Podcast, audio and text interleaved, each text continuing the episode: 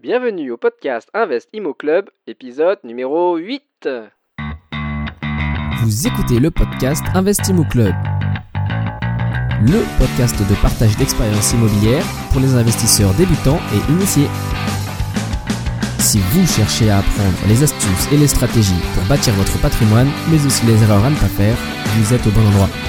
Restez en ligne et n'oubliez pas de visiter investimoclub.com, votre source d'inspiration en ligne pour investir dans l'immobilier. Bonjour, vraiment ravi de vous avoir en ligne aujourd'hui. Je suis Bruno, votre serviteur pour ce podcast dédié à l'IMO. Comme toujours, merci d'être parmi nous. Bon, pour ceux qui connaissent déjà le concept, veuillez m'excuser par avance pour la redondance du discours. Pour les nouveaux, tout d'abord, bienvenue. Si vous vous demandez pourquoi ce podcast existe, l'histoire est simple. Lorsque j'ai réalisé mon premier investissement en 2015, j'avais un peu peur, voire beaucoup. Je me suis donc mis en tête de rencontrer des investisseurs de ma ville pour obtenir un retour d'expérience et quelques conseils. Cela fut très formateur et surtout m'a donné une grande confiance pour acheter notre premier immeuble de rapport. Aujourd'hui, je continue à rencontrer régulièrement des investisseurs et je me suis dit que ce serait utile pour de nombreuses autres personnes d'écouter ces conversations. Voilà comment ce podcast est né. Dans l'épisode du jour, nous avons un invité de choix puisqu'il a une double casquette, à la fois investisseur dans le sud de la France et banquier de profession. Stéphane, proche de la quarantaine, investit depuis Marseille dans différentes villes au bord de la Méditerranée. Lors de cette discussion, vous allez apprendre beaucoup de choses, notamment du point de vue du banquier. Nous allons voir quels sont les moyens d'obtenir un financement à 110%, parler du concept de la marge hypothécaire, détailler les différents modes de calcul des banques pour déterminer si un bien s'autofinance. Nous verrons aussi comment Stéphane en est venu à créer sa troisième SCI, quelles sont les motivations qui l'ont poussé à investir à Perpignan et à Nîmes, ou encore comment il s'est fait avoir sur l'estimation de charges de copropriété? En complément, vous pourrez retrouver l'ensemble des références citées dans l'épisode sur www.investimoclub.com slash épisode 8. Allez, si vous le voulez bien, faisons place à l'invité. Bonjour, bienvenue Stéphane, comment tu vas? Bonjour Bruno, ben écoute, très bien, je te remercie pour cette invitation. Ah bah écoute, c'est moi qui te remercie. Pour commencer, est-ce que tu peux nous rappeler euh, comment tu en es venu à l'immobilier? Et puis peut-être quel est ton parcours avant? Oui, bon ben moi j'ai travaillé dans, dans, les assurances dans un premier temps et puis après je suis rentré dans, dans le domaine bancaire euh, comme conseiller financier. Mon premier investissement immobilier en fait euh, c'était ma résidence principale que j'avais achetée à l'époque euh, pour habiter. Et puis euh, j'ai divorcé, j'ai récupéré le bien qu'à mon nom, je me suis remis en couple et j'ai voulu déménager et acheter une nouvelle résidence principale avec ma nouvelle compagne. D'accord. Tu es situé euh, où déjà pour euh, pour À Marseille. Je suis à Marseille. Et donc du coup, à ce moment-là, j'ai eu l'opportunité de pouvoir conserver ce bien. Parce que sans l'avoir vraiment calculé au départ, j'avais acheté ma résidence principale en faisant un prêt sur une longue durée puisque j'avais des taux assez sympas en travaillant dans la banque et que ah euh, c'était pas tellement pénalisant pour moi d'emprunter sur du long terme parce qu'il y a beaucoup de gens qui empruntent sur des durées courtes euh, pour pas avoir des taux trop élevés. Et puis moi j'avais pas ce souci à ce moment-là. Donc j'ai eu l'opportunité d'avoir la mensualité qui était pas trop élevée. Donc quand j'ai voulu déménager et racheter autre chose c'était largement euh, autofinancé euh, par le locataire. D'accord. Donc j'ai pu me permettre de conserver ce bien. Et par la suite ça m'a donné on va dire une sorte de déclic et je me suis rendu compte que c'était pas si compliqué que ça finalement d'investir dans l'immobilier. Ok à ce moment-là où tu as mis ce bien-là en location, t'avais quel âge? C'était il y a pas tellement longtemps en fait. Euh, c'était euh, il y a 5 ans. Là j'ai 40 ans. Donc euh, c'était, j'avais 35 ans, j'allais sur mes 36 ans. D'accord. Donc j'ai commencé assez tardivement hein, à me lancer dans l'immobilier locatif. Euh, surtout que j'avais euh, peut-être la possibilité de le faire plus tôt, euh, mais ça m'est venu assez tardivement. après, une fois qu'on y a goûté, c'est vrai qu'on a envie de, de recommencer assez, assez, rapidement. Je suis d'accord avec toi. donc là, si j'avais peut-être un, un, petit conseil à donner aux gens qui nous écoutent, c'est lorsqu'ils font leur premier achat immobilier locatif, trop de gens ne prennent pas en considération ce paramètre. C'est vraiment d'acheter sur la durée, en empruntant sur la durée la plus longue possible, en gardant en perspective la possibilité de peut-être le louer plus tard. ah ok. Gens, euh, Non, tu veux dire en fait quand quelqu'un achète sa résidence principale plutôt. Oui. Ouais, ok. Excuse-moi, ouais, je, je me Ouais, suis ouais, non, trompé bon. en te disant. Ouais. Donc, quand les gens achètent leur résidence principale, surtout la première, ils ont tendance à vouloir emprunter sur une durée assez, Assez courte. courte. Enfin, par rapport à leur capacité de financement, ils vont faire euh, au plus court, en se disant que finalement, ce bien, il va, ils vont être amenés à le revendre pour acheter quelque chose de plus grand. Et c'est vraiment l'erreur euh, à éviter parce que sa première résidence principale, à mon avis, c'est euh, la façon la plus facile de mettre son pied à l'étrier pour se lancer dans, dans l'immobilier locatif. Souvent des petites surfaces qui sont faciles à louer, qui sont euh, avec des rendements assez intéressants par la suite. Il faut vraiment garder en perspective l'idée que c'est un bien qui peut être loué, donc il faut regarder euh, combien on peut le louer le jour où on le quitte, ce bien, et de faire en sorte que en fait, euh, la mensualité de, de ce prêt immobilier puisse être prise en charge euh, par un locataire euh, éventuel, futur, euh, si on met ce bien en location. Ouais, tout à Et ça, c'est quelque chose qu'on regarde pas trop quand on achète son bien, surtout la première fois. Mm. T'avais pas forcément euh, Non, attention non. à cela. euh, il s'est avéré que rendu compte après, ouais, ouais. ouais, que c'était à, a posteriori, c'était ça avait été bien fait, mais effectivement, ouais, c'est en général, c'est pas du tout cette mentalité euh, euh, qui est euh, qui Mm. est prise en compte pour quelqu'un qui, a, qui achète une résidence principale. Et du coup, il y a quelque chose d'intéressant. Tu disais euh, que tu as eu euh, droit à avoir euh, un taux préférentiel parce que tu travailles dans la banque. Est-ce que tu peux nous expliquer un peu plus euh, cela euh? Bah, on a des on a des taux un petit peu plus intéressants, un peu comme euh, les gens qui travaillent dans des magasins de fringues, ils ont peut-être euh, moins de 30% euh, sur les fringues. Nous, on a des taux un petit peu plus intéressants. Bon, là, avec les taux qu'il y a actuellement, euh, c'est peut-être même un peu moins vrai euh, qu'avant. Ouais. Euh, mais c'est vrai que le fait d'être dans une banque, on a plus tendance à peut-être à acheter déjà sa résidence principale et puis par la suite vouloir se lancer dans l'immobilier locatif que d'autres métiers où on est moins en contact avec des investisseurs. Ouais. Donc moi, ce qui m'a aussi un petit peu poussé peut-être, ça a été aussi le fait de rencontrer au cours de ma carrière des, des gens qui ont investi dans l'immobilier, des gens qui ont investi et qui ont réussi, des gens qui ont la cinquantaine, la soixantaine et qui sont rentiers, et puis des, des Oui. jeunes qui avaient à peu près mon âge et qui étaient à fond dedans, en train de se constituer un patrimoine. Et ça, ça m'a donné aussi envie euh, de m'essayer à l'immobilier euh, locatif. Ouais, effectivement, ça inspire. Eh ben oui, ça donne envie quand on voit euh, des gens qui gagnent des sommes assez conséquentes euh, sans trop de difficultés, euh, avec l'effet de levier en plus de l'emprunt. Euh, parce que c'est une parenthèse aussi importante, mais tous mes investissements locatifs sont toujours financés à 110% par un emprunt. Ok. Et ça, je pense que c'est une démarche aussi importante à avoir. Beaucoup de gens font peut-être cette erreur de, de vouloir euh, forcément euh, mettre de l'apport, euh, un apport conséquent, et ne pas bénéficier de cet effet de levier qu'il peut y avoir avec l'emprunt, avec les taux qu'on a en plus actuellement. C'est assez facile de réaliser des belles opérations.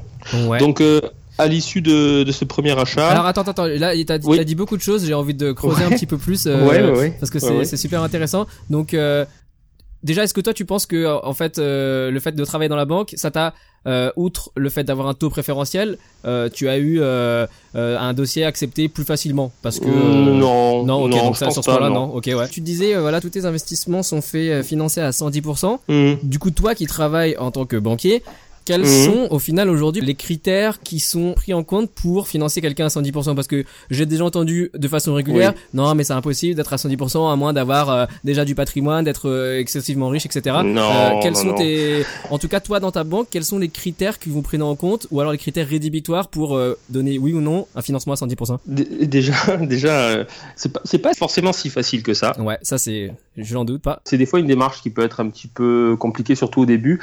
En fait, euh, pour te dire les choses, j'ai pas fait ces financements à 110% pour la plupart dans, dans la banque où je travaille, mais je suis allé voir des, des confrères euh, parce que c'était pas forcément quelque chose qui était facile dans, dans l'enseigne pour laquelle je travaille. D'accord. Après, je pense que ça dépend de plusieurs paramètres. Déjà, il faut savoir bien présenter son dossier. Il faut savoir mettre en avant les arguments. Il y a plusieurs arguments qui peuvent être intéressants. Déjà, il y a un argument auquel on pense assez rarement pour de l'investissement immobilier, mais qui a un gage un petit peu de sécurité pour la banque. C'est ce qu'on Mhm. appelle la marge hypothécaire.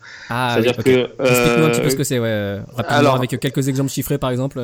Parce que le problème qu'il peut y avoir quand on fait un financement à 110% pour la banque, euh, c'est le fait que, par exemple, on met en garantie un bien qui vaut 100 000 euros Ok. sur un prêt euh, de 120 000 euros parce qu'on a inclus dans ce prêt euh, des frais de notaire, des frais de garantie, des frais de dossier, éventuellement des petits travaux. Ok. Et ça, ça peut représenter un risque assez important pour la banque dans le sens que si ça se passe mal dès le départ, la banque risque de ne pas pouvoir se rembourser si elle vend le bien, euh, qu'elle Ouais. saisit le bien et le revend, puisque le prêt risque d'être supérieur à la valeur euh, Ouais. du bien. Typiquement, elle pourra récupérer que 100 000 euh, la valeur du bien, quoi. Et les- voilà, les 20 000 exactement. sont, euh, Donc, ce qui est important, c'est aussi de bien euh, argumenter euh, la valeur de son bien, d'argumenter le fait qu'on a procédé à une négociation euh, importante, éventuellement de procéder au préalable à des expertises ou des évaluations d'un agent immobilier ou d'un notaire. Ça peut aider. Alors, il faut savoir que pas toutes les enseignes bancaires euh, sont décisionnaires directement en agence euh, pour les, pour les prix immobiliers. Certaines enseignes euh, le sont, d'autres ont des centres de décision qui sont délocalisés. Ah oui, c'est le fameux pouvoir de délégation? Voilà, exactement, ouais, ouais, ouais. Donc il y a des enseignes,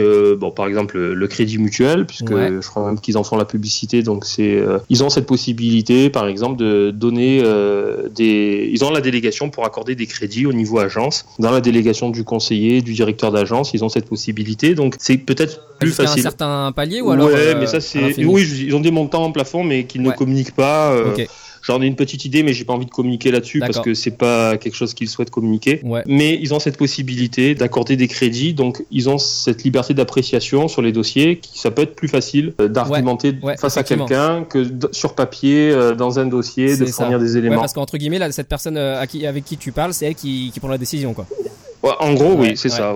Où elle prend la décision, ou elle en réfère à son responsable pour argumenter euh, en la faveur du client. il n'y a qu'un seul euh, échelon. Quoi. Alors que dans certaines autres banques, ça se passe comment? Ben, En fait, on monte un dossier qu'on soumet ensuite par euh, transfert de, flux informatique. On a rentré toutes les données dans l'ordinateur et on transfère ça à un centre de décision qui analyse les données rentrées dans l'ordinateur et qui prend une décision en, regardant ce qu'on a rentré dans la, machine compte tenu des revenus, de, la valeur du bien. C'est un petit peu plus difficile de faire passer tous les arguments, on va dire. Euh, lorsqu'on fait un dossier avec euh, un intermédiaire qui fait que rentrer les informations dans la machine et, les transférer à un centre de décision que quand on est face directement au décisionnaire. D'accord. Et, comment on fait pour savoir justement si son interlocuteur bon, On peut lui poser la question tout simplement. Hein. Certaines enseignes euh, sont décisionnaires, d'autres ne le sont pas, mais on pose quoi comme question quel est, votre, votre est-ce que vous avez plafond de délégation que, par exemple, voilà, où est-ce que vous avez des délégations en agence pour accorder les crédits ou, pas? Et puis les, conseillers répondent naturellement. Après, hein, il n'y a pas de pas trop de secret par rapport à cela. Donc ça, ça peut être déjà une chose importante. Alors, Argumenter la marge hypothécaire, c'est important euh, lorsqu'on fait du financement à 110%, mais il est aussi important de savoir présenter euh, son dossier, surtout quand on va avoir une banque qui n'est pas sa banque historique et qui ne nous connaît pas. Donc, c'est sûr que si on présente des relevés de compte un petit peu dégueulasses, euh, avec des fins de mois à, découvert ou des rejets de prélèvement ou autre, c'est même pas la peine d'espérer obtenir un financement même à, même à 50%. Donc déjà, il y a ça, c'est la base, c'est prérequis, ça c'est tout à fait logique. Il faut, faut, faut faire un minimum d'efforts quand même trois mois avant d'aller faire son financement quand même pour avoir des relevés de compte présentables. D'accord, ouais. Même si c'est de l'argent qu'on compte pas injecter dans le projet, le fait d'avoir de l'épargne et du patrimoine financier à côté de cela, c'est quand même un gage euh, d'une certaine qualité de gestion, on va dire pour le pour le conseiller, pour la banque. Euh, donc euh, c'est toujours bien de montrer si on a de l'épargne, pas la cacher en se disant ben, j'ai pas envie de la transférer dans cette banque s'ils me font le financement, donc je vais pas en parler. Au contraire, il faut en parler. Et il faut pas, faut pas hésiter à donner des arguments de négociation aussi euh, au conseiller. Euh, ça peut lui donner envie de faire le dossier euh, et, et, ça peut lui donner envie de creuser un peu plus après pour présenter ce dossier à sa direction s'il pense qu'il aura pas de belle contrepartie derrière et que le dossier peut présenter un risque un petit peu élevé et risque de pas avoir envie de le tenter. Donc il faut aussi. Euh... Ouais, quand tu dis euh, les arguments de négociation et des contreparties, euh, qu'est-ce que bah, ça peut être euh, ça peut être de faire l'assurance habitation tout simplement dans sa banque. Elle va être à peu près au même prix, des fois même plus intéressante que que chez l'assureur chez lequel on est, mais il faut accepter de faire la démarche ou de faire l'assurance groupe plutôt que faire une délégation d'assurance qui peut sembler 3 euros moins cher tous les mois, mais qui peut offrir des garanties inférieures il Faut jouer le jeu, on va dire. Euh, si on a des enfants, on ouvre le compte des enfants. On le dit déjà aussi qu'on va le faire. Si on a de l'épargne, on la transfère dans la banque. Il faut aussi accepter de jouer le jeu pour créer, un, on va dire, un, partenariat après avec cette banque. Ça peut permettre de financer d'autres projets derrière assez facilement, surtout si le premier se passe bien et qu'il n'y a pas d'impayé ou autre. Et, par exemple, les, investissements que tu as fait, c'est euh, avec la même banque, du coup? Alors, j'en ai fait, j'en ai fait un petit peu dans, dans la banque dans laquelle je travaille. Ouais. Et puis après, j'en ai fait effectivement euh, principalement avec une autre enseigne. Euh, j'ai fait un premier dossier qui s'est bien passé, et puis après, j'ai eu plus de facilité à, à, monter mes autres dossiers avec ce conseiller, avec qui on est en, en quelque sorte en partenariat d'affaires maintenant Puisqu'on fait régulièrement des dossiers ensemble. Ok, mais par exemple, qui s'est disons que toi tu es banquier, tu vas quelqu'un arriver avec un dossier qui, mhm. euh, voilà, c'est son euh, troisième ou quatrième investissement, et mhm. euh, bah tu vois que il a fait. Mhm. Donc entre guillemets, il va te dire que oui, il va transférer ses, comptes chez toi, mais au final, euh, tu sais bien que bah si euh, lors de son prochain investissement, il risque de repartir vers euh, une autre banque. Oui, après après ça dépend. Si c'est fait dans le cadre d'une SCI, si c'est fait à titre perso, c'est peut-être un petit peu différent. la plupart des investisseurs se lancent à, un moment donné dans de la SCI pour investir, parce que c'est plus facile à gérer et ça permet peut-être d'emprunter un petit peu plus aussi. donc ils veulent rarement après euh, avoir plusieurs comptes pour une même SCI dans différentes banques. Oui, c'est vrai. Donc euh, j'aurais peut-être pas trop cette crainte-là, mais si je vois effectivement qu'il a plusieurs banques, je vais déjà dans un premier temps peut-être lui proposer de racheter tous ses prêts euh, pour voir sa réaction. Euh, non, mais je pense pas que ça soit vraiment un frein. Parce que si après, euh, je pense qu'on noue une vraie relation de partenariat, il n'y a pas de raison qu'il aille se compliquer la vie et aller chercher ailleurs. Il viendra me voir euh, spontanément, je pense. Ouais, ouais, non, tout à fait. Moi, je pense que c'est mon appréciation aussi que, voilà, c'est vrai que le partenariat, ça peut être intéressant, mais toujours en gardant à l'esprit que bah, la relation n'est pas éternelle, quoi. Alors effectivement, ça, mhm. peut, ça peut durer longtemps, mais ça peut aussi être parfois plus compétitif à un moment donné ailleurs. Et donc, mhm. Mais euh, ok, c'était juste une, question euh, totalement euh, ouverte que je me posais quoi. Et donc ok, on va on va repasser un petit peu du coup sur ton premier investissement que, que tu as réalisé. Donc c'était quel type de bien et où est-ce qu'il était Alors c'était à Marseille dans le 9e arrondissement dans un quartier, on va dire dans les quartiers sud, un quartier assez sympa, proche des Calanques, assez résidentiel, donc avec une belle terrasse, dans une résidence fermée, sécurisée avec gardien, donc c'était assez sympa. je l'avais acheté pour le cadre avec la vue sur les collines euh, c'était assez sympathique. Donc finalement, ce bien, c'est euh, un bien que j'ai loué ensuite à, une amie. Euh, qui est en train de se séparer de son copain et c'était l'opportunité de louer en plus à quelqu'un en qui j'avais totalement confiance. Et ça c'était le bien que tu avais en tant que résidence principale au départ Oui. Ah, ensuite, le, deuxième investissement, peut-être que tu voulais parler des suivants. en fait, voilà, je voulais parler du, hmm. du vrai premier investissement locatif que tu as fait avec, l'esprit derrière de hmm. l'investisseur. quoi. Alors, ce premier investissement que j'ai fait derrière, c'était avec euh, avec ma femme. Donc, on avait créé une SCI euh, qui nous a permis de faire ce premier investissement. Alors, on a vraiment prospecté euh, dans un premier temps près de chez nous, et puis après, on a élargi de plus en plus le périmètre, et on s'est retrouvé à faire un investissement sur Nîmes. D'accord. Parce que quels étaient vos critères en fait pour que vous en veniez à hmm. partir un petit peu plus loin?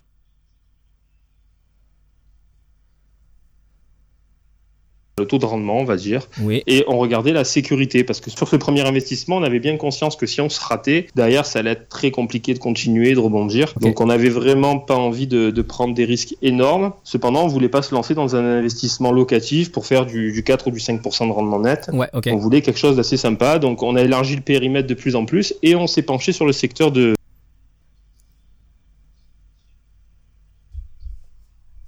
très beau rendement brut mais rendement net, c'est pas du tout les mêmes derrière. Alors, il faut vraiment faire attention. Pourquoi euh, On a fait Qu'est-ce qui fait, euh, qu'est-ce qui fait ah, eh ben, Il y, a deux choses principalement. Il y a la taxe foncière qui est énorme à Nîmes, enfin énorme par rapport euh, à d'autres secteurs environnants. Combien, combien de, si on pourrait parler en mois de loyer à peu près On va dire l'équivalent de deux mois et demi de loyer. Ah oui. En taxe foncière. Ah oui.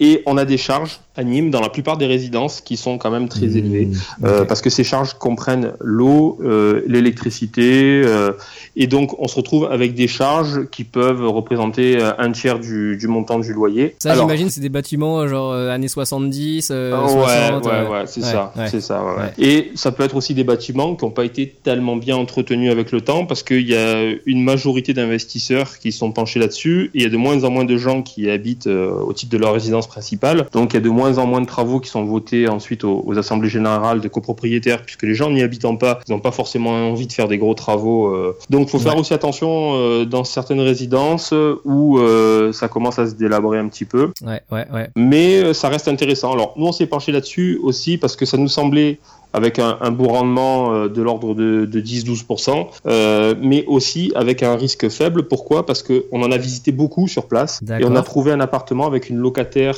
très propre, très bien, une dame euh, d'environ 65-70 ans qui était en place depuis une trentaine d'années et qui vraiment considérait qu'elle était chez elle et ne partirait jamais. En plus, elle vivait avec son, son fils euh, qui avait à peu près 40 ans, euh, qui semblait pas être pressé de partir. Donc c'est ça, à 40 ans, il y a plus voilà. beaucoup de choses qui pressent. Hein. voilà. Donc après, ça nous a semblé très bien parce qu'elle prenait soin de, de l'appartement, c'était bien entretenu. Elle n'avait pas envie de partir, elle était à jour de ses paiements de loyer et un locataire qui paye pas ses loyers en général, on le sait au bout de trois mois, on le sait pas au bout de 30 ans. Donc, euh, on n'a jamais rencontré par la suite de problème avec elle. Tout s'est passé nickel. Donc, euh, euh, on regrette pas du tout cet investissement. Ceci dit, on a quand même eu euh, une petite frayeur quand même à un moment donné avec cet investissement parce qu'on avait l'agence immobilière qui était restée assez opaque sur euh, le montant des charges de copropriété avait à régler pour cette résidence. Et elle nous avait laissé entendre que c'était quand même deux fois moins que ce que finalement on a eu euh, comme charge euh, sur cet appartement. Mais l'agence immobilière, tu parles, c'est l'agence du vendeur, enfin avec qui vous avez fait la transaction au final, c'est ça ouais ouais, ouais, ouais, Et vous, vous aviez pas On n'a pas fait, voilà, on n'a pas vérifié, on a fait confiance aveuglément. C'est notre premier investissement locatif, on était assez naïf. Donc, une, Donc voilà. une chose importante pour tous ceux qui nous écoutent. Ouais ouais ouais. Faut, faut pas faire confiance à ce qui est dit, il faut aller regarder ce qui est écrit. Il faut aller voir le syndic, il faut récupérer les, documents, il faut regarder. Ouais. Les documents faut pas faire confiance. Syndic, ouais. ouais ok. Bon, ceci dit, on n'a pas regretté parce que c'est quand même un, placement qui est autofinancé, euh, largement autofinancé. Ça, c'est un investissement qu'on a fait euh, uniquement mon épouse et moi. Par la suite, euh, on s'est lancé dans d'autres investissements. Alors, on a créé notre SCI avec mon épouse. Euh, ma belle-sœur, son mari, mon beau-frère, son épouse, donc à 6. On s'est lancé dans deux autres investissements qu'on a réalisés coup, euh, coup, après coup, euh, à 2-3 mois d'intervalle. On a acheté deux appartements toujours à Marseille dans le 9e. Eux n'avaient pas encore commencé à faire des investissements locatifs, ça leur avait donné envie d'essayer. Donc on a acheté deux appartements type... Alors juste, excuse-moi, je fais un petit retour en arrière, je voulais te dire quelque chose d'important sur Nîmes. Donc j'ai acheté un type 4 transformé en type 3 d'environ 70 mètres carrés avec terrasse avec un box et une place de parking réservée à 38 000 euros. Ok, alors ça, c'est celui dont tu disais il y avait la dame qui était là depuis longtemps à l'intérieur? Ouais, ouais, ouais, loué 621 euros par mois. Et en fait, vous avez fait euh, des travaux en fait dedans de... Non, on a fait, oui, on a fait pour 500 ou 1000 euros de travaux euh, pour pouvoir mettre en place sur le prêt, et ça c'est encore autre chose d'important, pour mettre sur le prêt ce qu'on appelle une période d'utilisation progressive des fonds pour les travaux. Ça veut dire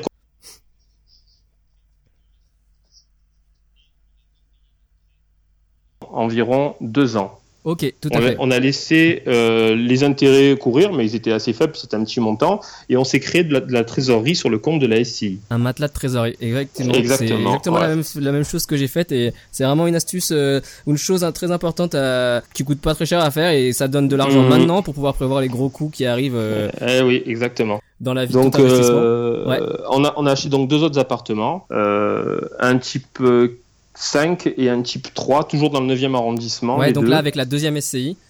Alors, j'ai une question sur cette SCI mhm. là. Euh, donc, vous êtes 6 personnes. Comment ça s'est euh, monté l'affaire entre guillemets euh, Est-ce que c'est toi qui as proposé à ces gens de ta famille Voilà, est-ce que vous voulez Est-ce que vous avez un peu d'argent de côté? Et après, vous avez du coup mis de l'apport, chacun un petit peu d'apport? Non. ok. Non on n'a pas mis d'apport. Alors on fait un petit complément euh, qu'on rajoute tous euh, tous les mois euh, sur le compte de l'ICI, mais c'est plus pour avoir un matelas de sécurité. Les biens sont, sont autofinancés. On rencontre quelques petites défaillances d'un des, locataires, donc c'est pas plus mal qu'on ait pris les devants et qu'on ait fait un, petit versement chacun sur le compte de la SCI. Ah, ça permet. Le versement, c'est juste créer un, un petit matelas trésorerie, c'est pas pour rembourser le prêt parce que le bien, les biens sont Ouais, ouais. Ok. Euh, ah oui, donc vous avez mis zéro apport et vous avez eu donc, euh, j'imagine, des prêts pour euh, à 110% pour mm. pour, les biens. C'est ça. Ouais. Donc on a un, des deux appartements qui est loué, je crois, dans les 950 et l'autre dans les 900 ou 880 et on a des prêts d'un peu moins de 900 euros, de 800 et quelques sur sur chacun des biens. donc bon, c'est pas non plus avec un cash flow important, mais bon, c'est c'est autofinancé. Ce qu'il faut voir aussi, c'est que le fait qu'on soit à 6, ça nous offre une capacité plus importante de financer des biens parce que pour la banque, bah vu qu'on est tous solidaires, euh, on est tous caution de la SCI, ça lui fait un, risque moins important que si on n'est que deux ou trois sur la SCI. Donc on est tous avec des situations euh, stables en plus, euh, deux conseillers financiers, un kiné, un commerçant, enfin deux ingénieurs. Enfin, c'est que des gens qui ont des situations assez stables. Et, et alors, permets-moi de te poser une question, Stéphane, en tant que banquier. quand tu reçois un, un dossier d'une de personnes qui sont en SCI. Comment justement tu mhm. l'analyses en fait euh, ce dossier-là? Tu vas regarder, euh, bah pareil, tous les comptes euh, des chaque membre de la SCI, les trois derniers relevés bancaires, la situation de chaque personne, etc. Alors oui, on, va quand même regarder la situation de chaque personne, mais pas pas autant dans le détail. On va dire peut-être que si c'est ces personnes-là qui empruntent directement, on va juste regarder que ces personnes-là ne sont pas avec un endettement hors norme, qu'elles sont solvables. Après, on va surtout regarder en fait ce qui rentre sur le compte de la SCI, les loyers qu'elle perçoit permettent de couvrir ces charges d'emprunt. Donc on est presque à un endettement toléré de, 100% pour une SCI, dans le sens que si ce qu'elle rentre couvre ce qui sort, après, c'est bon, on peut continuer. Généralement, la règle de base qui est prise par les banques, il faut que 70% des loyers perçus suffisent à couvrir euh, l'emprunt. C'est-à-dire que si par exemple on a 1000 euros de loyer et qu'on a 700 euros d'emprunt, il y a une marge voilà, de 30%, une pondération qui est faite par rapport au risque d'impayé. On considère que c'est autofinancé. Donc, ok, très bien. Ça, c'est euh, exactement ça. C'est la notion d'autofinancement pour certaines hmm. banques. Euh, Peut-être qu'en fonction des banques, ça change un petit peu, ce, ça change un petit peu ce pourcentage du loyer. Il y en a certaines qui prennent 70% si c'est le bien lié à l'opération. Si c'est un bien mhm. qui est déjà détenu en dehors de l'opération, ils ne prennent que 50%. Il y a d'autres banques aussi qui prennent ce qu'on appelle le différentiel foncier, c'est-à-dire qu'à partir du moment où 100% de l'échéance est couverte par le loyer. C'est-à-dire que si par exemple il y a un loyer de, 100, 1000 euros et une échéance de 1000 euros, ils considèrent que c'est autofinancé. Ok, d'accord. Donc c'est les règles les, les, plus avantageuses, quoi, on va dire cette Les plus avantageuses. Bon, euh, le crédit agricole pratique ce mode de calcul pour pas le citer. Merci, merci de le citer pour tout le monde. voilà. oh, c'est sûr, c'est important à savoir. C'est bien. Mais bon, c'est bien pour eux en même temps. Si je décide, c'est que ça leur cause pas de tort. Euh, ils le mettent en avant eux-mêmes euh, lorsqu'ils l'argumentent auprès de leurs clients. Donc et donc eux, par exemple, si euh, on a 1200 euros de loyer qui rentre pour un prix de 1000 euros, ils considèrent qu'il y a euh, du différentiel foncier, ils comptent plus de 100 euros de revenus. Ils comptent pas le, les charges. Ok, un bénéfice. Et ça, ça peut permettre aussi de s'endetter beaucoup plus, hein, quand même. Hein. Euh, on peut s'endetter beaucoup plus avec ce mode de calcul qu'avec un mode de calcul où on va prendre que 50% des revenus locatifs. donc c'est sûr que ça change tout. Ouais, ouais.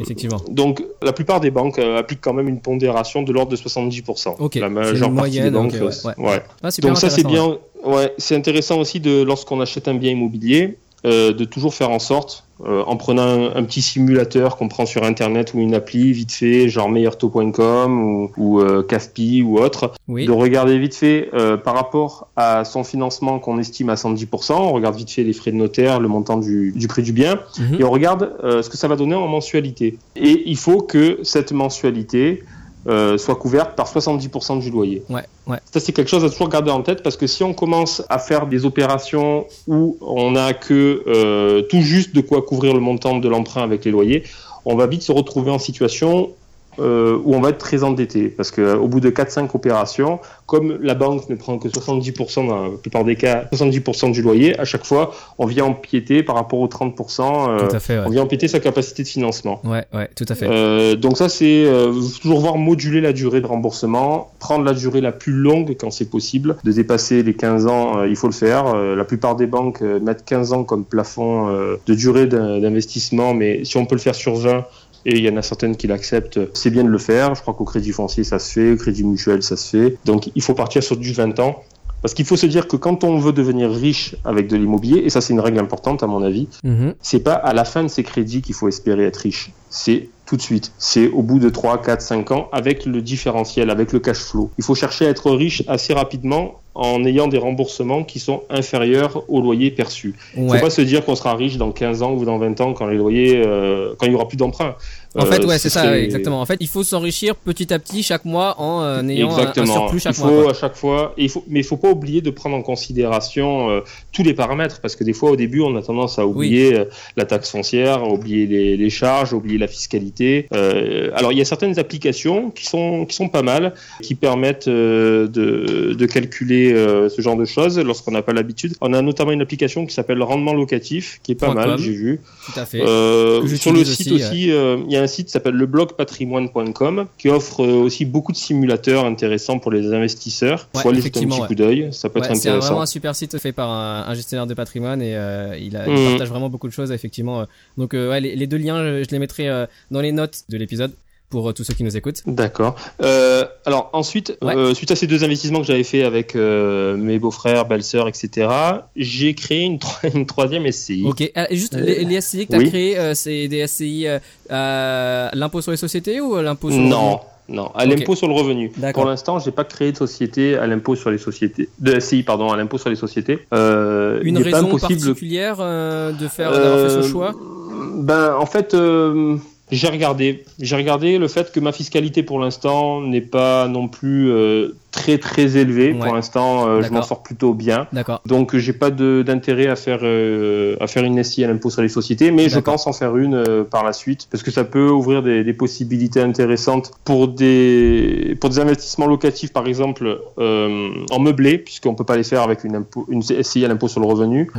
Ou si sur c'est sur une SCI aussi sur laquelle je suis sûr de ne pas avoir à faire de retrait à retirer de l'argent, ça peut être intéressant parce que ça ne viendra pas impacter ma tant qu'on fait pas de retrait sur le compte de la SI qui a l'impôt sur les sociétés, on n'a pas à déclarer à titre perso de, revenus fonciers. C'est que la société qui, elle, est fiscalisée à l'impôt sur les sociétés à 15 ou à 33% selon le montant de son, son chiffre. Donc euh, ça peut être intéressant le fait de le faire en se disant qu'on retirera sur le compte de la SI, par exemple, que lorsqu'on sera rentier ou à la retraite avec une tranche moyenne marginale d'imposition inférieure. Donc à ce moment-là, le fait d'intégrer les revenus fonciers, ce sera moins pénalisant que de les intégrer tout de suite. Mais bon, je suis pas encore dans là-dedans, euh, euh, donc pour l'instant, je l'ai pas fait. Mais, mais pourquoi alors du coup tu as tu as créé plusieurs SCI en fait et hum. pas euh, continuer à investir bah, dans les MSCI Est-ce que parce que tu voulais investir avec d'autres personnes en fait? Alors ouais, il y avait il y avait deux, choses. Déjà, je voulais investir avec d'autres personnes, donc j'ai fait une SCI qu'avec ma femme pour faire des investissements qu'avec elle, parce qu'on visait un objectif bien particulier au départ lorsqu'on a créé cette SCI. C'était par suite de, faire un investissement aux États-Unis. Donc c'était une SI qui nous devait nous permettre à la base, mais on, on est encore un petit peu sur cet objectif-là, mais il s'est légèrement détourné depuis. D'accord. Mais euh, d'acheter un bien immobilier aux États-Unis en revendant par la suite les biens qu'on allait acheter avec cette SCI. La deuxième SCI que, que j'ai fait avec euh, ma belle famille, c'était, on va dire, euh, quelque chose qu'on n'avait pas forcément beaucoup réfléchi avant. On a eu envie de se lancer tous en même temps, puisqu'il y avait une relation de confiance importante entre nous. Et puis moi, quand je fais confiance, après, j'ai pas de frein particulier à investir. Ouais. Et la troisième SCI que j'ai fait, c'est une SCI que j'ai fait avec mon frère un petit peu plus tard. C'est une SCI qui était, on va dire, euh, un petit peu à la, hauteur de nos ambitions. C'est-à-dire tout de suite, on a eu envie d'acheter euh, un immeuble. D'accord. Donc, euh, donc on, avait, voilà. Donc on a acheté, bon, on a acheté dans un premier temps un, petit box à, hier.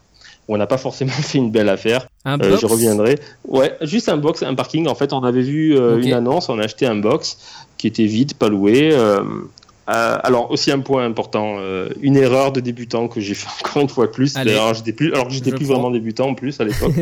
toujours bien regarder ce qu'on achète, toujours bien regarder, même si ça semble euh, pas forcément dangereux d'acheter un box.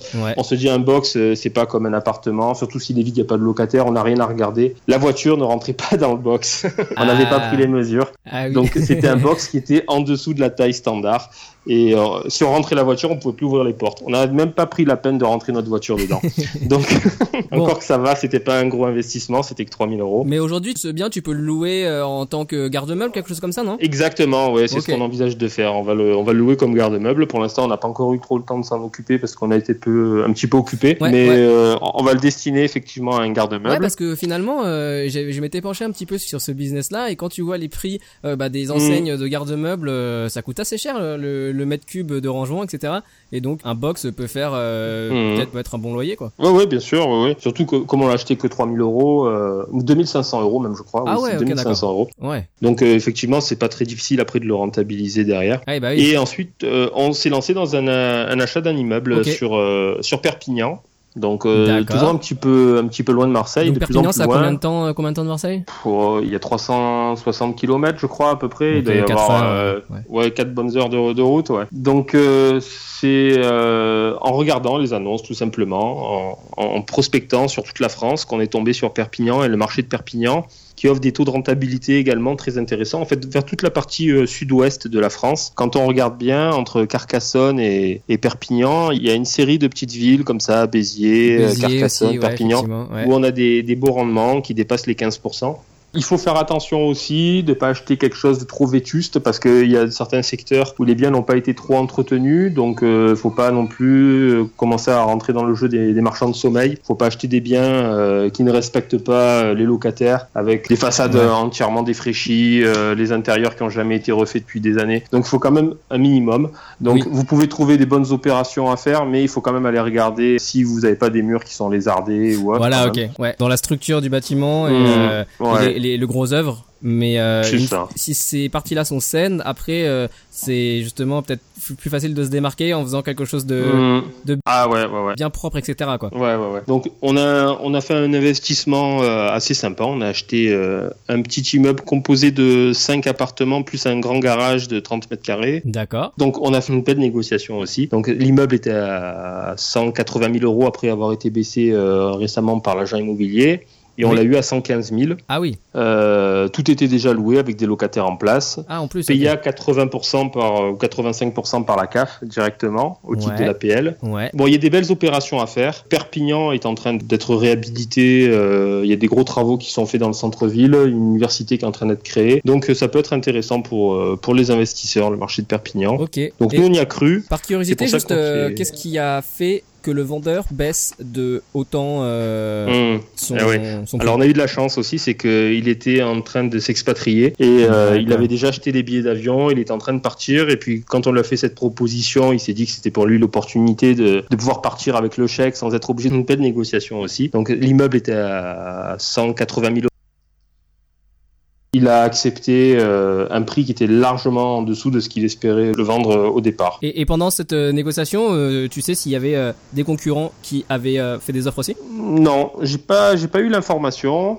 Vous, vous, avez été vous réactif, rapide? Pour faire. Ouais, ouais, ouais, ouais, Ouais. Parce que j'imagine que justement, rien que, enfin, je sais pas combien sont les revenus euh, locatifs mensuels de, de, ces cinq appartements loués plus le, le box. Euh... Alors, il y avait une convention ANA qui était sur cette, euh, cet immeuble, donc les loyers étaient plafonnés assez bas. D'accord. Explique-nous ce que c'est une convention ANA. ANA, c'est Agence nationale de l'habitat. Exactement. Donc la convention ANA, euh, c'est une convention qui est passée avec euh, l'urbanisme de la ville, qui permet d'obtenir euh, des subventions pour la réalisation de travaux d'amélioration. Ouais. Mais pas forcément. On peut même faire une convention sans faire de travaux. Mais en général, c'est plutôt pour ça. Donc ça permet d'avoir euh, des subventions pour des travaux, mais aussi et surtout des déductions fiscales sur les revenus locatifs. Ouais. Euh, après, on a, on a trois niveaux en fait de, de déductions qui peuvent être accordées. Euh, c'est en fonction du niveau des loyers. Au plus Ouais. les loyers sont plafonnés bas, au plus on peut obtenir des, des, déductions fiscales intéressantes. C'est ça. après, c'est aussi appelé parfois la loi Borlo mmh, Non, je crois que je crois que c'est autre chose. Si, bah, j'ai fait la j'ai fait la, même démarche et je crois que c'est ça. Et les trois paliers dont tu parles, c'est euh, euh, loyer intermédiaire. Donc là, ça va être social, un ou très social. Voilà, social ou très social et c'est 30, 45 ou 70% de déduction euh, c'est ça sur ah les, ah bah ouais sur les revenus. travaillé c'est bah, j'ai fait la même chose sur mon bien en fait euh, en, en convention intermédiaire et euh, oui c'est ouais. c'est ce qui s'appelle la loi la loi Borloo en fait je savais pas que c'est porté ce, ce nom également, ouais. je l'apprends. Et, et, donc ouais, effectivement, euh, c'est peut-être juste pour les éditeurs, c'est quelque chose de, oui. de, qui peut être très intéressant à, à faire comme conventionnement pour euh, toutes les personnes qui sont. Bon, je pense que ça s'applique euh, particulièrement bien dans euh, bah, pas les grandes métropoles de France, mais peut-être les villes euh, un petit peu quand même qui sont oui. des grandes villes, mais un petit Mm. peu après les, les dix plus grandes villes de France, parce Oui, que les plafonds arrive euh, souvent au prix du marché. Donc euh, vous faites cette vrai. convention, vous Mm. perdez pas beaucoup de loyer et puis vous pouvez avoir euh, bah, facilement 30% de déduction sur. euh, Mmh, exactement, exactement. Donc nous on avait déjà une convention qui avait été appliquée par l'ancien Voilà, propriétaire. Donc depuis les loyers avaient été faiblement revus, mais c'était pas tellement dommageable puisque effectivement ils étaient au, au prix du marché plus ou moins. Donc on était sur à peu près 1600, 1700 euros par mois de revenus locatifs. Donc le bien. Ah oui, ju- juste pour juste pour Oui. préciser, ouais justement parce que inté- parce que tu parles le, le bien était sous conventionnement ANA parce que une fois qu'on commence à faire un conventionnement, euh, il faut respecter une durée de temps en fait euh, Mmh, pendant lequel c'est ça, on, ouais. euh, 9 ans si c'est une garantit- convention avec travaux et 6 ans si elle est sans travaux. Voilà. Quel- Et si le bien Mm. est vendu, l'acheteur doit respecter cette convention jusqu'à la jusqu'à Exactement. C'est ça. Ouais. Donc nous, elle était, elle était terminée cette convention, sauf que les tra- l'ancien propriétaire n'avait jamais vraiment revalorisé les, Ouais. les loyers. Bon, pour l'instant, c'est pas tellement dommageable puisque euh, le marché immobilier euh, ne permettrait pas d'augmenter énormément. Mais là, ils sont en train de faire une faculté de droit qui va ouvrir euh, en septembre l'année prochaine à, à 100 mètres de, de l'immeuble. Donc il va y avoir euh, la possibilité dans quelques temps d'augmenter significativement les loyers. D'accord. Et avant, il faudra euh, faire partir les locataires. Oui, effectivement. Bon, ça c'est la deuxième petite contrainte, Ouais. c'est qu'il va falloir changer de, de locataire. Bon, on verra, on verra. Ouais, on peut on verra. s'arranger ouais, avec les Et locataires. au moment où vous avez acheté ce bien, vous saviez qu'il y avait un projet de Oui, création de ce. c'est ce qui nous a poussé à acheter en fait dans ce secteur aussi. C'est quand on est venu regarder euh, le marché de l'immobilier sur Perpignan, on avait fait une, une étude de marché puisqu'on connaissait pas trop le marché local. Ouais. Et on s'est rendu compte qu'il y avait deux choses très intéressantes sur Perpignan. Une ligne de TGV Perpignan-Barcelone qui va ouvrir normalement en 2020, ah. qui va mettre à moins de 40, à 39 minutes, je crois, de mémoire. Ah ouais. Euh, Barcelone de Perpignan, donc beaucoup de gens ne peuvent pas se permettre d'habiter sur Barcelone où bah les prix de l'immobilier sont très chers, mais ils travaillent et vont être intéressés par le fait d'habiter sur Perpignan. Donc ça devrait faire fortement augmenter le marché immobilier local. un petit peu sur le même schéma de ce qui s'est passé sur Marseille quand il y a eu le TGV Marseille-Paris en 3 heures. D'accord. Euh, ça a fortement fait progresser euh, l'immobilier euh, sur Marseille. Donc là, je pense qu'on va être un peu sur le même schéma. Perpignan est une zone un petit peu stratégique, on va dire qu'on est à, moins d'une heure des pistes de ski, mm. on, est à, on est à côté de la mer, on est à côté de la frontière espagnole. Il y a pas mal de choses qui font que, à mon avis, ça va, ça va bien démarrer dans quelques années. Donc il y avait euh, ce projet de TGV qui nous a intéressés et euh, cette faculté de droit, on voulait vraiment acheter à proximité immédiate de, de la future fac de droit qui va ouvrir. Ok, rapidement, l'étude de marché que vous avez faite, vous avez simplement fait des recherches sur Google ou est-ce que vous avez été voir le PLU euh, ou alors, euh, alors d'autres, aller voir des, agents immobiliers sur place, etc. On, a fait, on a fait un peu tout ça. On a fait un peu tout ça. On a regardé euh, le prix des marchés. On a regardé différents sites euh, offrant l'évolution, on va dire, de l'immobilier sur, euh, sur Perpignan sur plusieurs années. On a regardé, on est allé voir des agents immobiliers qui nous ont présenté des annonces, donc on a pu se faire une idée aussi euh, du marché de l'immobilier parce que selon les quartiers, c'est très différent à Perpignan. Il y a des rues qui sont pas chères du tout, des quartiers comme le quartier Saint-Jacques qui sont très populaires mais qui offrent des grosses possibilités d'évolution dans l'avenir, où il y a des quartiers aussi comme le quartier Saint-Mathieu, qui sont populaires, qui offrent moins de possibilités d'évolution, mais qui sont aussi encore moins chers peut-être que, que Saint-Jacques, euh, avec des, des, rendements locatifs où on peut aisément dépasser les 10-15%. D'accord. Donc ça c'est pas mal parce que quand on achète un immeuble, il faut savoir que c'est pas négligeable, mais il n'y a pas de, de charge de copropriété. Donc euh, ça augmente fortement la rentabilité euh, naturellement. Ouais, tout à fait, tout à fait. Ouais, effectivement. Euh, donc après ces différents achats, bon, on est toujours à la recherche hein, d'un second immeuble à acheter dans, dans ce secteur. Ok. Mais on élargit toujours les recherches. On a regardé vers la frontière luxembourgeoise. Il y avait également des opportunités intéressantes. Ouais, effectivement. Entre vers, Metz et la frontière. Ouais, ouais, ouais, Et vers Roubaix aussi, on va peut-être aller jeter un œil prochainement. D'accord. Euh, Calais, Roubaix, Lille, vers là-bas dans le nord. Il y a peut-être des opportunités à saisir. Donc, et là, on est en train de, on a signé un compromis pour l'achat d'un bien immobilier sur Marseille. Euh, dans une nouvelle perspective, on va tenter euh, l'aventure de la location courte durée. Euh, on a été un petit peu inspiré en regardant un blog sur Facebook sur la location courte durée et on s'est dit pourquoi pas. C'est vrai que ça peut offrir des rendements intéressants avec des investissements pas trop élevés. Donc là, on a acheté, enfin, on est en train d'acheter un appartement dans un quartier assez prisé de Marseille, dans le quartier du Panier, qui est assez recherché par les touristes c'est un petit peu le, plus bel la vie, on va dire, si tu connais la série. D'accord. Euh, donc euh, avec les petites ruelles euh, pittoresques, etc. Donc on achète un appartement là-bas. je regarde pas plus belle la vie, mais j'ai déjà vu des. Extraits. Voilà, donc c'est un peu, c'est un peu ce cadre-là, on va dire. Ça ressemble un peu à et ça, c'est avec, euh, avec la SCI que tu as fait avec ton frère encore. Non, non, et non pas avec la SCI, parce que comme elle est à l'impôt sur le revenu, je peux pas le faire avec la SCI. J'ai un petit peu hésité à faire une SARL familiale ou euh, une SCI ah, à l'impôt sur les sociétés, mais finalement, on va le faire en indivision classique. Avec euh, ta femme? Non, avec mon frère. Avec mon frère, on achète ses biens immobiliers. mais Bon, là pour l'instant on a signé le compromis, on va sans doute euh, finaliser ça à la rentrée. Ok, juste pour les euh, auditeurs, tu disais que vous avez regardé des informations intéressantes sur un blog euh, sur internet, est-ce que tu peux partager le nom, ça peut toujours être intéressant. Oui, alors, il faut que je le retrouve. Je crois que c'est location courte durée, tout simplement il s'appelle. C'est également une page Facebook qui est assez active avec des vidéos assez régulières. Euh. Sébastien Ascon ou quelque chose Ouais, c'est ça, voilà, exactement, c'est lui, chercher le nom. C'est ça. Donc ça, avait l'air assez intéressant. Donc là, on va faire un premier investissement, un premier essai. Et on va voir ce que, ce que ça va donner. Si c'est si c'est prometteur, euh, on envisage par la suite d'en acheter d'autres. On va déjà tenter avec un premier appartement pour voir si ça ne prend pas trop de temps de s'en occuper et si on arrive à le gérer. Parce que c'est pas tellement rentable après de le déléguer. Euh, il y a des sociétés permettent de, de le déléguer euh, sans s'occuper de rien. Voilà, de faire le check-in, check-out, le ménage, la, mm. la, blanchisserie, etc. Mais, mais c'est assez cher quand même. Enfin, c'est bien de le faire en dépannage lorsqu'on veut partir en congé ou qu'on veut pas trop s'en occuper euh, pendant, pendant quelques semaines, mais de le faire à l'année comme ça, ça vaut pas tellement le coup. En termes de rentabilité, euh, ce serait pas trop intéressant.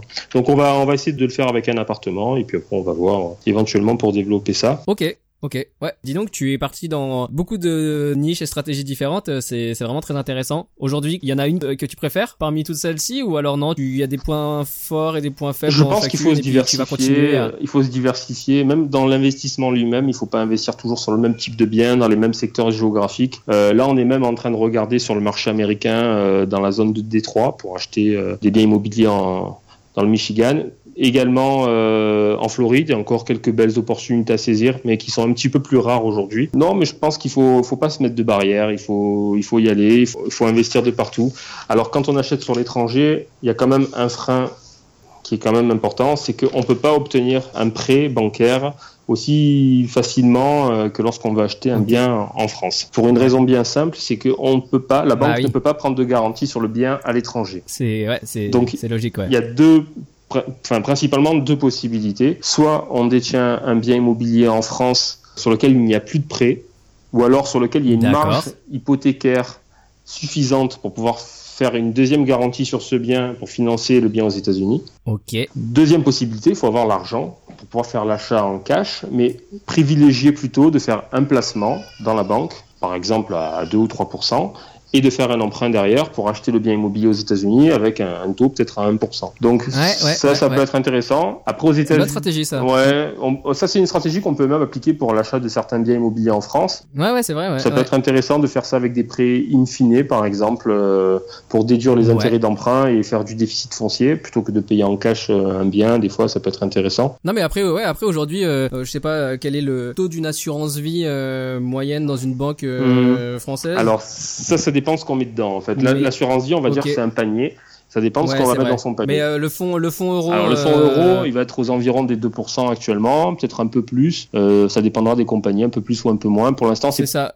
C'est pas énorme. Donc au hein. final, si c'est voilà, non, c'est pas énorme, mais quand on compare par rapport au taux des prêts immobiliers, ça reste supérieur Oui, oui, oui, oui. Ça. Actuellement, on emprunte, par exemple, sur, sur une durée de 10 ans, on est à 1%. sur 15 ans, on va être à peu près à à 1,50 sur 20 ans, on va être à 1,80. Euh, mais après, ce qu'il faut savoir, c'est que dans un contrat d'assurance vie, on peut négocier de ne pas mettre que du support euro. Et il existe. et des unités de compte. Exactement. Il existe une unité de compte qui m'intéresse encore plus que les autres. Moi, c'est l'immobilier. Parce qu'on peut faire de l'immobilier dans de l'assurance vie. Et là, c'est encore, je trouve, un, bon coup à faire. C'est de mettre des, des, OPCI ou des SCPI dans son contrat d'assurance vie qu'on met en garantie, par exemple, pour faire un prêt immobilier à l'étranger. Ça peut être intéressant, ça peut être un bon coup à faire puisque ces SCPI ou OPCI euh, peuvent rapporter euh, à peu près en moyenne du 5% par an. Et là, ça offre euh, quand même un, effet de levier intéressant. Alors, il faut négocier avec la banque, puisque pour elle, ça offre un risque supplémentaire, le fait de prendre en garantie un placement qui n'est pas garanti à 100% lui-même.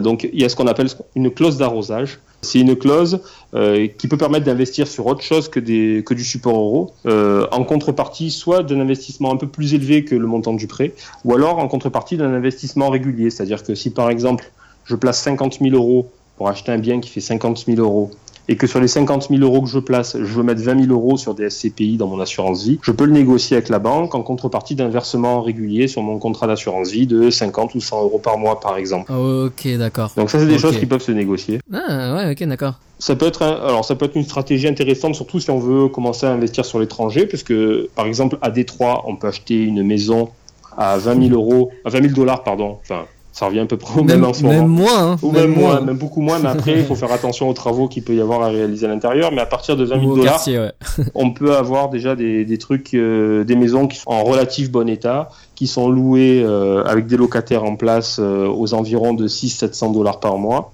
Donc, quand on regarde la rentabilité, ça donne un peu le frisson. Hein. on se dit, oh là là, la belle affaire. Après, il faut faire attention aussi à la qualité des locataires qu'on va avoir et à la qualité de la construction, parce que les constructions aux États-Unis, en particulier dans ce secteur-là des États-Unis, c'est pas des constructions en béton, euh, en dur comme chez nous avec des fondations. C'est plutôt du bois. Euh, c'est ouais, c'est plutôt la maison des trois petits cochons quand même. Donc c'est exactement ce que j'allais dire.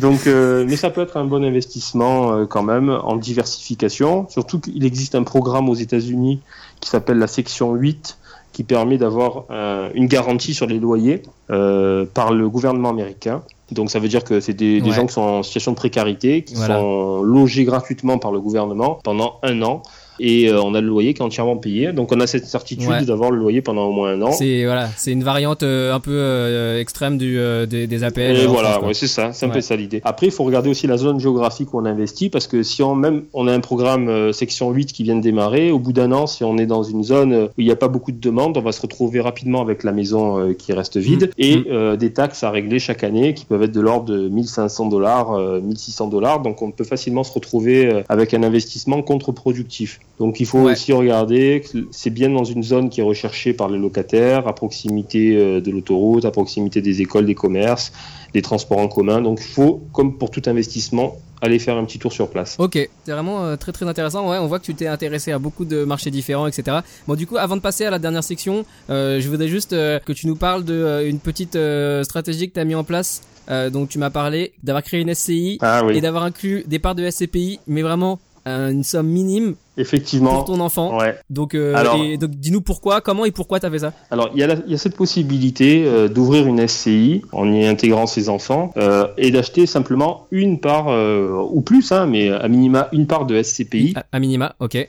ça a un avantage, c'est que. Typiquement, toi, tu as mis combien? Le minimum, 100 euros. 100 euros, ok. Donc, l'avantage, il est simplement que le jour, dans 22 ans, on va dire 22 ans, et je vais vous expliquer après pourquoi. Euh, mes filles euh, font un investissement locatif dans cette SCI, un achat, elles revendent le bien immobilier, elles n'auront aucune plus-value à régler, tout simplement parce que le compteur temps de la fiscalité euh, de la plus-value va être décompté non pas à partir de l'achat du bien immobilier, mais à partir de la souscription de cette SCPI. Donc il faut détenir un bien pendant 22 ans lorsque c'est une résidence secondaire ou locative pour ne pas être fiscalisé sur la plus-value. Le fait d'avoir souscrit à une SCPI et d'avoir laissé dormir ce placement un peu comme du bon vin dans un fût de chêne pendant 22 ans, eh ben ça va permettre de pouvoir, euh, lorsqu'on va revendre le bien immobilier, de ne pas être fiscalisé sur la plus-value. Et ça, c'est un avantage important. Alors, en fait, pour résumer, voilà, c'est dans, dans une SCI, tous les plus-values vont être calculées par rapport au temps du premier investissement qui a été fait par cette SCI. C'est ça, c'est ça. Ok. Euh, ce qu'il faut savoir aussi, c'est que c'est le même principe que pour un contrat d'assurance vie ou un PEA. Pour toutes les enveloppes fiscales, ce qui compte, c'est la date d'ouverture. On ouvre le placement et après, on le garde de côté, on l'oublie. Et puis pour nos futurs projets de placement, on a cette possibilité par la suite. Bon, en espérant qu'ils gardent cette règle. Euh, Effectivement, on peut espérer. Alors, il y a eu des modifications depuis parce qu'il y avait eu des petites dérives. Il y a des gens qui ouvraient ces SCI en souscrivant une part de SCPI et qui après revendaient la SCI lorsqu'elle était à maturité fiscale au bout de 22 ans, euh, ou à un peu moins de 22 ans, à proximité des 22 ans, elle la revendait très cher, euh, la vendait 10, 15, 20 000 euros, euh, tout simplement parce qu'elle offrait la possibilité aux repreneurs de d'y loger un, bien immobilier, de le revendre sans être fiscalisé. Ah ouais, d'accord, ils, vendaient juste une enveloppe fiscale. Exactement, donc ça maintenant c'est plus possible, il faut être le, souscripteur d'origine, on va dire, de la SCI et le souscripteur de la SCPI. Ah, stratégie maline. Et eh oui. Ok. bon bah super. du coup, on va passer à la dernière section. Avec plaisir. C'est l'heure de passer aux questions de comptoir. Alors, euh, on va, euh, Stéphane, passer aux quatre questions que je pose à chaque invité. Donc, on va commencer tout de suite avec la première. Alors, est-ce qu'il y a un livre sur l'immobilier que tu recommandes souvent? Alors, je recommande deux, choses assez souvent. Déjà, je ah, recommande un, magazine qui est Conseil de notaire, euh, que je trouve passionnant puisqu'il est toujours avec des articles intéressants pour les investisseurs. Et je conseille de temps en temps aussi. Euh, on peut l'acheter en kiosque On peut l'acheter en kiosque, on peut s'y abonner. Moi, je m'y suis abonné, donc il y a un format numérique, un format papier. C'est un mensuel, hebdomadaire C'est un mensuel. Et euh, il y a toujours des thèmes intéressants liés à l'immobilier. Ça peut être lié aussi aux successions. Ça peut être lié à des choses qu'il faut mettre un peu en hmm. perspective aussi de nos investissements immobiliers. dans le cas d'un divorce, comment ça se passe lorsqu'on a fait des investissements en commun en indivision ou dans le cas d'une succession, comment ça se passe pour les enfants qui récupèrent les biens immobiliers. Puisque dans une constitution patrimoniale, il n'y a pas que l'aspect développement, il faut penser après euh, à comment ça va se passer par la suite. Donc c'est intéressant de se renseigner puisque ça permet d'adopter après des stratégies euh, pour ces investissements actuels. Euh, et puis il y a un livre aussi que je conseille euh, qui s'appelle Marchand de biens, statut juridique et pratique professionnelle, qui a été écrit, coécrit, on va dire, par un notaire qui s'appelle Thierry Delesalle, par un juriste fiscaliste qui s'appelle Emmanuel Cruvelier et par un expert comptable qui s'appelle Jean-Louis Monod. Donc c'est un livre qui est très complet, qui, qui permet d'être éclairé sur les différents aspects de l'immobilier euh, qui permet d'éviter des, pièges. Euh, liées à la fiscalité de l'immobilier. Donc c'est un livre intéressant, mais ouais, il est quand même un petit peu pointu, donc il faut, faut déjà avoir quelques bases à mon avis pour pouvoir se lancer là-dedans. Ah, mais c'est intéressant. J'avais jamais encore entendu ces deux publications, donc super intéressant. Ok. Deuxième question. On dit souvent que c'est en se trompant qu'on apprend. Est-ce que toi, il y a une erreur que tu as faite qui, euh, bah, qui t'a appris beaucoup de choses et que tu, euh, euh, dont tu voudrais parler aux auditeurs Ouais, j'en ai fait des erreurs. Euh, celle qui m'a le plus ouvert les yeux, c'était euh, ben, l'erreur quand j'ai acheté à Nîmes, euh, qui était l'erreur d'avoir fait confiance à, à l'agent immobilier euh, et de ne pas être allé regarder moi-même les comptes du syndic et de voir quels étaient réellement les, les frais de copropriété. Donc ça, c'est quelque chose d'important. Il ne faut faire confiance à personne dans l'immobilier. L'immobilier est un monde de requins et il faut aller chercher soi-même ces informations lorsqu'elles peuvent présenter une part de risque. Il faut pas faire confiance à qui que ce soit, ni à son notaire, ni à son agent immobilier. Il faut aller chercher l'information. Ça, c'est important de toujours faire cette démarche, que ce soit en amont lorsqu'on veut euh, se renseigner sur un marché, euh, ou que ce soit lorsqu'on est en train de finaliser une proposition. Il faut aller voir à l'urbanisme si c'est bien constructible, comme on nous l'a dit. Il faut aller voir le syndic pour voir les charges de copropriété, si elles sont bien au niveau qu'on nous avait annoncé, etc. Donc ça, c'est quelque chose maintenant que je fais systématiquement. Euh, je vais chercher moi-même les informations. Vérifier, vérifier. Je vérifie tout. Oui. Croiser avec plusieurs sources pour être sûr de. Ouais. Ok, ouais, non, c'est vrai que c'est très important. Troisième question. À part l'immobilier, est-ce que tu as d'autres hobbies? Alors oui, l'immobilier me prend du temps, mais j'arrive à en dégager un petit peu pour, euh, pour trois autres hobbies que j'ai. Euh, j'ai un hobby qui date d'il y a quelques années maintenant, c'est le billard artistique. Donc c'est un mode de jeu du billard qui est assez peu connu, euh, qui permet de, en fait, de ah, réaliser des figures en faisant ce qu'on appelle aussi aux États-Unis du trick shot. C'est des figures un petit peu spectaculaires où la bille avance, recule, devient forte. c'est des, des figures un peu particulières. Donc je fais, je fais ces modes de jeu, le billard artistique. je fais aussi du tir sportif avec des armes à feu. Donc euh, c'est bon pour la détente, la concentration, la respiration. C'est quelque chose qui, qui, me plaît bien. Ça permet un petit peu euh, d'oublier euh, tout le stress de la journée, les tracas. Ok. Ça nécessite une concentration qui, est, qui offre également des, gains sur d'autres aspects de la vie. Euh, le fait qu'on, quand on prend l'habitude de se concentrer, euh, de se mettre dans sa bulle euh, pour réaliser un tir, c'est quelque chose qui permet aussi de, ça permet de le reproduire après pour d'autres choses. Lorsqu'on doit se concentrer pour faire une opération immobilière, par exemple, pour calculer un taux de rendement malgré le fait qu'on soit en phase de négociation, etc. C'est, intéressant. Moi, je trouve que ça, ça m'a apporté aussi sur d'autres aspects. Et le... ça, ça, ressemble un peu à ce qu'on a pu voir là récemment aux Jeux Olympiques le, le test sportif que tu fais ça, c'est ça, exactement, ouais, c'est ça. Euh, Et enfin, la dernière discipline que je pratique euh, depuis une dizaine d'années, c'est le, le, trail, l'ultra trail. C'est des, des, courses euh, en, dans la nature, euh, en haute montagne, euh, de longue distance. Euh, J'avais pratiqué le, le, Tour du Mont Blanc courant, par exemple, l'UTMB. Ah oui. Donc ça, c'est aussi quelque chose de très bien qui apporte aussi dans le quotidien pour le dépassement de soi, le fait de, de savoir qu'on peut repousser ses propres limites toujours plus loin. Donc voilà, j'ai ces trois hobbies qui sont qui sont petit peu différent, un petit peu complémentaire depuis quelques années. Mais bon, j'imagine aussi tes deux petites filles. Euh... Et mes deux petites filles qui me prennent beaucoup de temps aussi, ouais. Ouais. Ok, ouais super. Ah non c'est ouais c'est très intéressant les activités sportives dont tu as parlé et les euh, aspects positifs que ça peut apporter dans les autres aspects de ta vie quoi.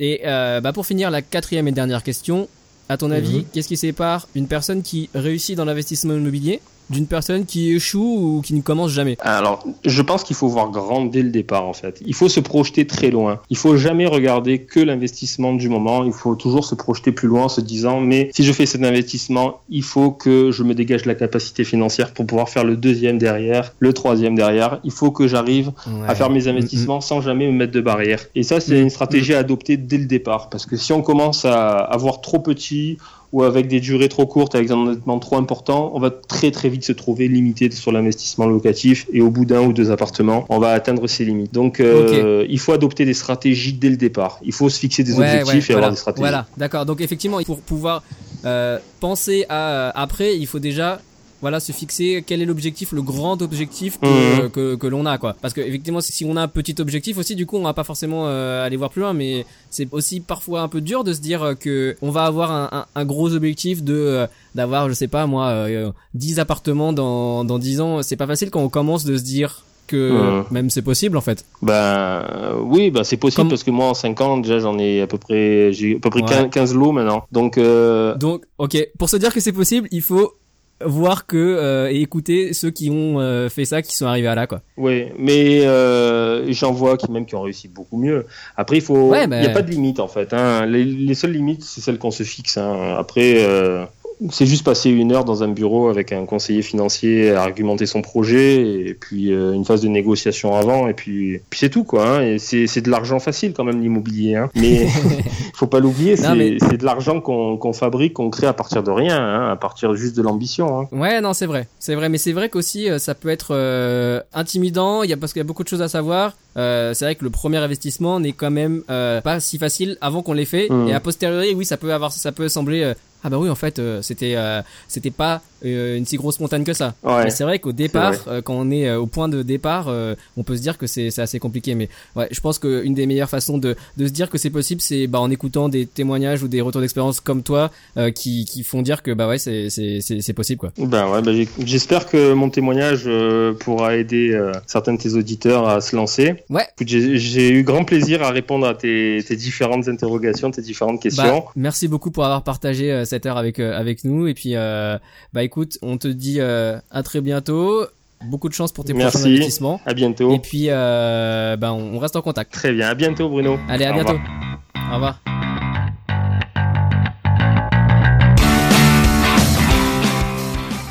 Bon, moi, personnellement, je vous l'avoue, j'aimerais bien avoir un interlocuteur bancaire comme Stéphane. C'est toujours mieux d'avoir en face de soi quelqu'un qui investit également. En tout cas, si vous avez appris des choses et vous avez aimé cet épisode, vous savez ce qu'il vous reste à faire. N'est-ce pas? Bon, je vous aide. C'est tout simple. Cela prend deux minutes et permet de faire grossir le podcast. Il s'agit d'aller poster un avis sur iTunes. C'est comme cela que marche le système. Plus un podcast reçoit de commentaires, plus il a de chances de monter dans le classement iTunes et d'être découvert par d'autres personnes. Et pour être numéro 1, j'ai besoin de vous. Bon, pour être plus terre à terre, je consacre pas mal de temps et d'argent pour ce podcast, donc ce serait vraiment motivant de lire et de compter sur vos commentaires. Allez, j'arrête de vous harceler et je vous donne rendez-vous au prochain épisode. Ciao Vous écoutez le podcast Investimo Club, le podcast de partage d'expériences immobilières pour les investisseurs débutants et initiés. Si vous cherchez à apprendre les astuces et les stratégies pour bâtir votre patrimoine, mais aussi les erreurs à ne pas faire, vous êtes au bon endroit. Restez en ligne et n'oubliez pas de visiter investimoclub.com. Votre source d'inspiration en ligne pour investir dans l'immobilier.